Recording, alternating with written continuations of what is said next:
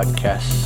Edmore is the street name. Capital Comics is the company. Nexus Volume 2, Issue 3, dated September 1983, entitled A Nice Place to Visit, is the story. Now we have this issue reprinted in Nexus Legends Issue 3 from First Comics, dated 1989. Nexus Issue 1, Dark Horse 1993, and Nexus Archives Volume 1, Dark Horse 2006. Our creators are Mike Baron, with pencils and inks by Steve Rude. Mike Baron did the script, by the way. Colors from Les Dorscheid, letters Mary Pullion. Now on the cover, front and back, as it's another gatefold, we have a painting by Mr. Rude. Well, now let me see. Flip it over here. I take that back. The back cover has got a Badger advertisement on it, which kind of looks like it might be the first cover of the Badger book. I'm not sure. I'll have to see that next episode or next episode. I forget which one. Coming soon. Steve Rude painted cover on the front. Nexus burning his way through a wall, or a wall is being burned to get to him. Guards pointing guns at he and Sundra. Sundra fighting off some guards. Nexus getting ready to fry the guards that we see holding weapons. Editorial here on the inside front. Nothing really jumped out at me reading it. I don't recall really anything. Making a plea for more females to write into the letters pages, of which they're included in this issue as well. Indicia, nothing outstanding. Last issue, Nexus, Dave, and Tyrone rescued Judah's living head from the slave trader Clausius, who barely escaped with his life. While they were away from Ylum, Ursula beat the crap out of Sundra and sent her back to Earth to stand trial for treason. And that's the recap.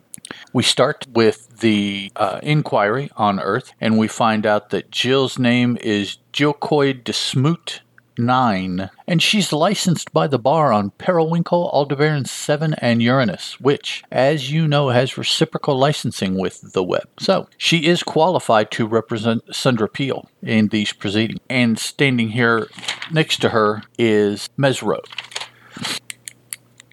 The court clerk says that everything checks out with Ms. Desmoot 9 and that she is able to do as she says she's going to. Prosecuting is a male member of her same race, and when they see each other, they hiss and assume very aggressive attack postures. And one of the court clerks indicates to the judge, who is losing her mind, "They can't help it, Your Honor. Irrefutable genetic law. All males of the species have an extreme revulsion for females and vice versa, except during mating, of course." So the judge talks the two species down, maybe Periwinklians. I don't know. That was the first place mentioned that she was licensed. I'm not sure if that means that is the origin planet or not. So with order restored, Jill walks Sundra off to start putting together a case. We go to Ylum. We're inside Nexus's room. Nexus and Dave and the head de Judah are here.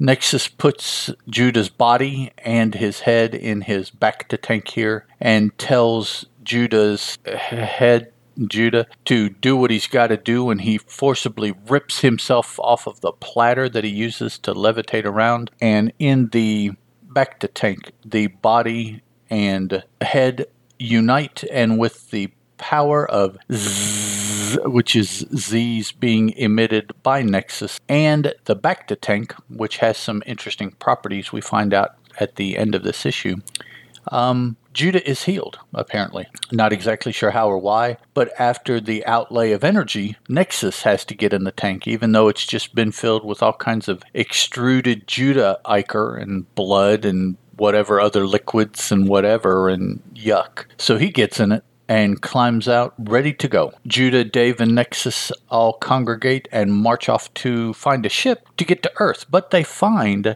that Fuerzo let Jill take Nexus's personal ship. And we know that because it has an N on it, so that tells you that it's his personal ship. So they don't know what ship they have that will actually be able to get them there, or how long it'll take them to get there on another ship. Ursula offers her ship, the Luigi Fazul. The name Wow. And says it can get there in 3 days, basically 72 hours. Nexus is like, why are you doing this? Why are you helping? It's your fault that she even had to go to Earth. And Ursula was, I'm just a messenger. Don't kill the messenger. So a little banter back and forth, and he decides to journey with Ursula on her trip back to Earth on her ship. There's a little back and forth here the first night on the ship as she starts to lay out some plans to seduce Nexus. The second day, we have a scene where Judah is drinking beer for breakfast. It says it's mother's milk to us Thunes when Nexus asks him beer in the morning. Ursula once again beckons Nexus out and takes him to the bio garden on the ship. They call it the Wood. Big, watery, beautiful, although this is starry because it looks right out into space, I guess. Trees, birds, couple toucans here, it looks like. She says there's no bugs here, that they can do whatever they want and be whoever they want and say whatever they... More of the trying to seduce him here in front of this watery... pond, lake, idyllic kind of setting. He asks her what the two X's in her name stand for. Her name is Ursula XX Imata. She says it stands for kisses. Like, oh, give me a break. He excuses himself and heads off. That evening, he and Judah are playing around. They have dinner with Ursula. Again, she is plying some feminine wiles with a drink here called Filter. Philter.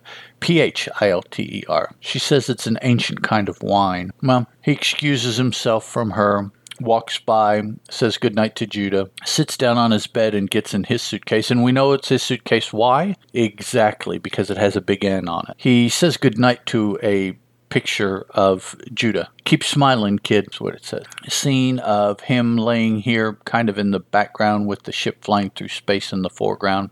He dreams of Judah dancing and he and she playing and the breeze and pretty colors and roses flowing back and forth as they're falling from the top of the picture, being blown, falling to the bottom of the picture, blown back and forth across the page in a nice lazy journey.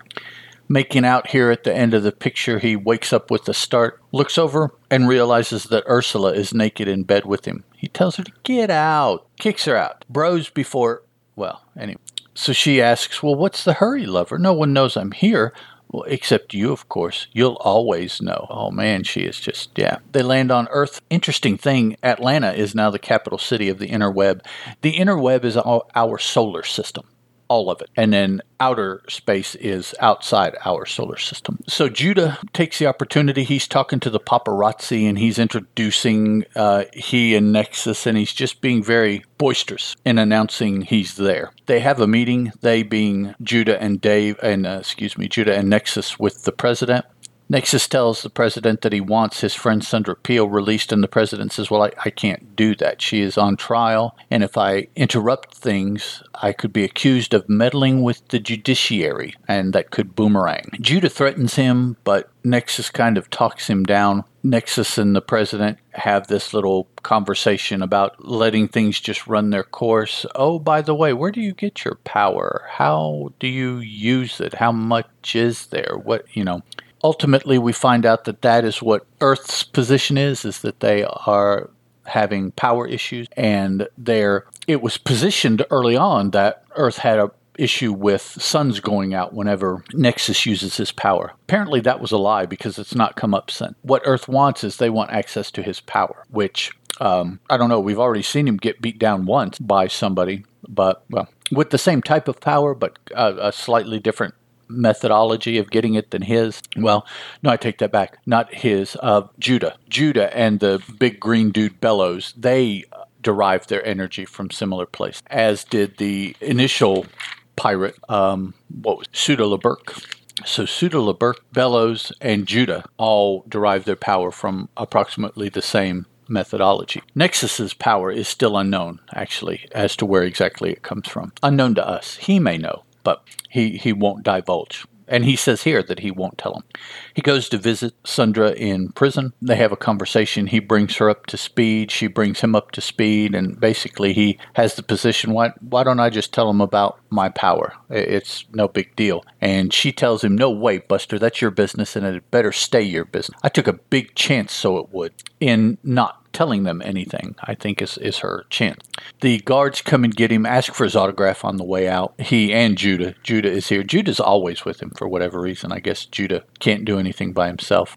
They leave the prison and they're besieged by the paparazzi, who are there both because of Sundra Peale, but also because they heard he is in town. All kinds of things asking him about appearing here and being on a broadcast there, sell me your book rights, and all kinds of different things here in the crowd being shouted out at him. Then somebody attacks him, accusing him of being a false prophet, an antichrist. Well, Judah jumps in the way, blocks the laser assassination attack with his sword, grabs one of the drone cameras that are flying around nearby. How prophetic is that in 1983? Slings it at the dude and hits him in the head. Well, the guards check him out and say, you hit him too hard, Judah. He's dead. And Judah says, I hit him just hard enough. Now, Judah and Nexus retire too. I assume it must be Judah's place there, because remember when Nexus had his night out with Sundra and they first met Judah, they retired somewhere there nearby. And I say that because it's a very homey looking place, and Judah has an eagle sitting on his shoulder as a pet here. So it had to have come from somewhere, so I'm assuming that it was at his house, and that is where we are. Judah takes a couple minutes and brags about the sword that he has, that it was given to him by the Heads, Heads, says, it's awesome, it can do all these things, it can block this kind of, absorbs light, and it can absorb particle beams and all these things. And then he says, you know, if you really want one, I'll get my boys to make you one. And Nexus leaves. Judah turns around and Nexus just gone. So the next day, the judge proclaims that there will be no bail. And Jill objects, but to no avail. The judge doesn't listen. Nexus gets upset, and he and Judah and, Sundra walk off and just discuss things for a little while. Jill excuses herself, and here Nexus tells Sundra that be ready. Later tonight I'll pop in and spring you, and we'll run back to Ylum. Let the poo fall where it... So Nexus tells Judah about the plan. Judah kind of tries to talk him out of it, but not really. More than that, tells him that he's got his back. As a matter of fact, he says, I've got this talk show appointment tonight. Why don't you come on the show too and tell everybody that Sundra is innocent, to try to sway things towards your point of view, to get the public on your side? Because as soon as they hear that you've broken her out, the public will have issue with that because you're using your power that way. So try to get as many on your side tonight as you can before you do that. Come on with them. So they go to the talk show, and it's hosted by Vosker, who is, that's Vosker, Vosker, who looks to be like a talking alligator or crocodile. That's the head. And actually, he's got green scaly hands too, so I assume his whole body is like that. So Vosker starts off with, great Nexus, why do you go around blasting the bad guy? And Nexus tells him, hey, I don't blast anybody that doesn't deserve it. As a matter of fact, murderers, see my face, hear my words, know that someday I may appear. And on that day, murderers, you will die like cringing mongrels. And as soon as he finishes, Vosker jumps up in front of the camera. Right! We'll be right back. But now here's an important message. Things got kind of serious there, and he's trying to lighten them up. Later that night, Nexus does indeed fly up to the prison where Sundra is being held, breaks in, breaks her out. In the meantime, the guards and everybody that is going to try to stop Nexus, just when the time comes and he is standing there in front of them, they just hold up their weapons. They throw him down, go, tell him go, do whatever you want to. We won't try to fight. He and Sundra walk out to the ship and take off. There's a panel here on this page, number unknown, about 27, 28, 29, something like that. And it looks like it's a painted image, one of Rude's painted images, but it's a panel that is just half the page vertically. So it's a very small picture that's painted, but the artwork appears to be that same style as the painted covers have been. Jill and Mesro are playing. Sundra and Nexus are over here sitting watching them. Dave is nowhere to be found. The president is left holding the bag. I believe that's kind of the subtitle of this last portion, this last chapter. Ursula and the president are talking when she made the arrangements to be the ambassador and go to Ylum to try to get Nexus. She told the president that she would succeed or he could have her life. So she is here. I'm ashamed when my services are no longer required. I offer my life in expiation, she said. Now, that's very kind of you, Ursula, but it won't be necessary. What about the solution you obtained from the tank? That's the president. She says, a mystery so far, Mr. President, but it bears an uncanny structural resemblance to human blood. So, does that mean that back at the tank is like some kind of artificial womb for him or something like that? Not sure. Next issue. Okay, what's all the noise about dreams? Find out in 60 days when Nexus pays a call on the Ziggurat. Next page is ads about back issues, the portfolio, the buttons, subscriptions, posters. You can get the flexi recording on tape now. So these are all the individual Nexus parts that you can buy from Capital Comics. Here's a one-page ad once again for the fan club. They still have black and white 2 and 3 available, no number ones, as well as all the colors that we've read so far. Now you can get you can buy Badger number 1, or you can get a subscription to 1 through 6. Letters page, I didn't recognize any names. Nothing particularly insightful or predictive or anything like that by Mike Baron or Richard Bruning. Those are the two that answered all the letters as far as I could tell. So, well, let's see. There was TM Maple, whoever that is. I don't know if that's a plant for them or if that is someone that is actually a letter hack of the day and their letters are appearing everywhere. But this TM Maple appears here again. So, going through the letters pages, nothing, like I say, nothing outstanding. We're told that the first 100 people that sign up for the fan club will be known as Horatio's Heroic 100. And they will get a free Nexus poster along with all of their club item for being in the first 100. Paul Mickey was fan club member number 1. And so he got a copy of the Color Next issue 1 signed by Mike Baron, Steve Rude, and the Richard Bruning, Richard, whatever his name was, the editor. Final, let's see. Two pages from the end, we have a full page or a half page ad for Whisper coming from Capital, and then the second half of the page is for the Nexus portfolio, which is the second or third time that it's been hawked in the book. So they're really pushing this portfolio. Again, only 2,000 editions of this. Inside back cover is a full-page ad for the series Mars, which is coming from First Comics. Life on Mars is wilder than you can imagine. Every month beginning September. Count on it. First Comics, count on us. And then the back cover, as I indicated at the top of the show, is a full color, like I said, looks like it may be the actual cover to the first issue of Badger. Again, I'll have to see when I see the book and sit down to read it. Actually, it says it's now on sale. So my production list, well, no, I have Badger up next is what I'm talking about after Nexus 3. So there you go. So next time out will be the Badger Volume 1, Issue 1 will be the book that I'm looking at and talking about. If you want to send me any feedback,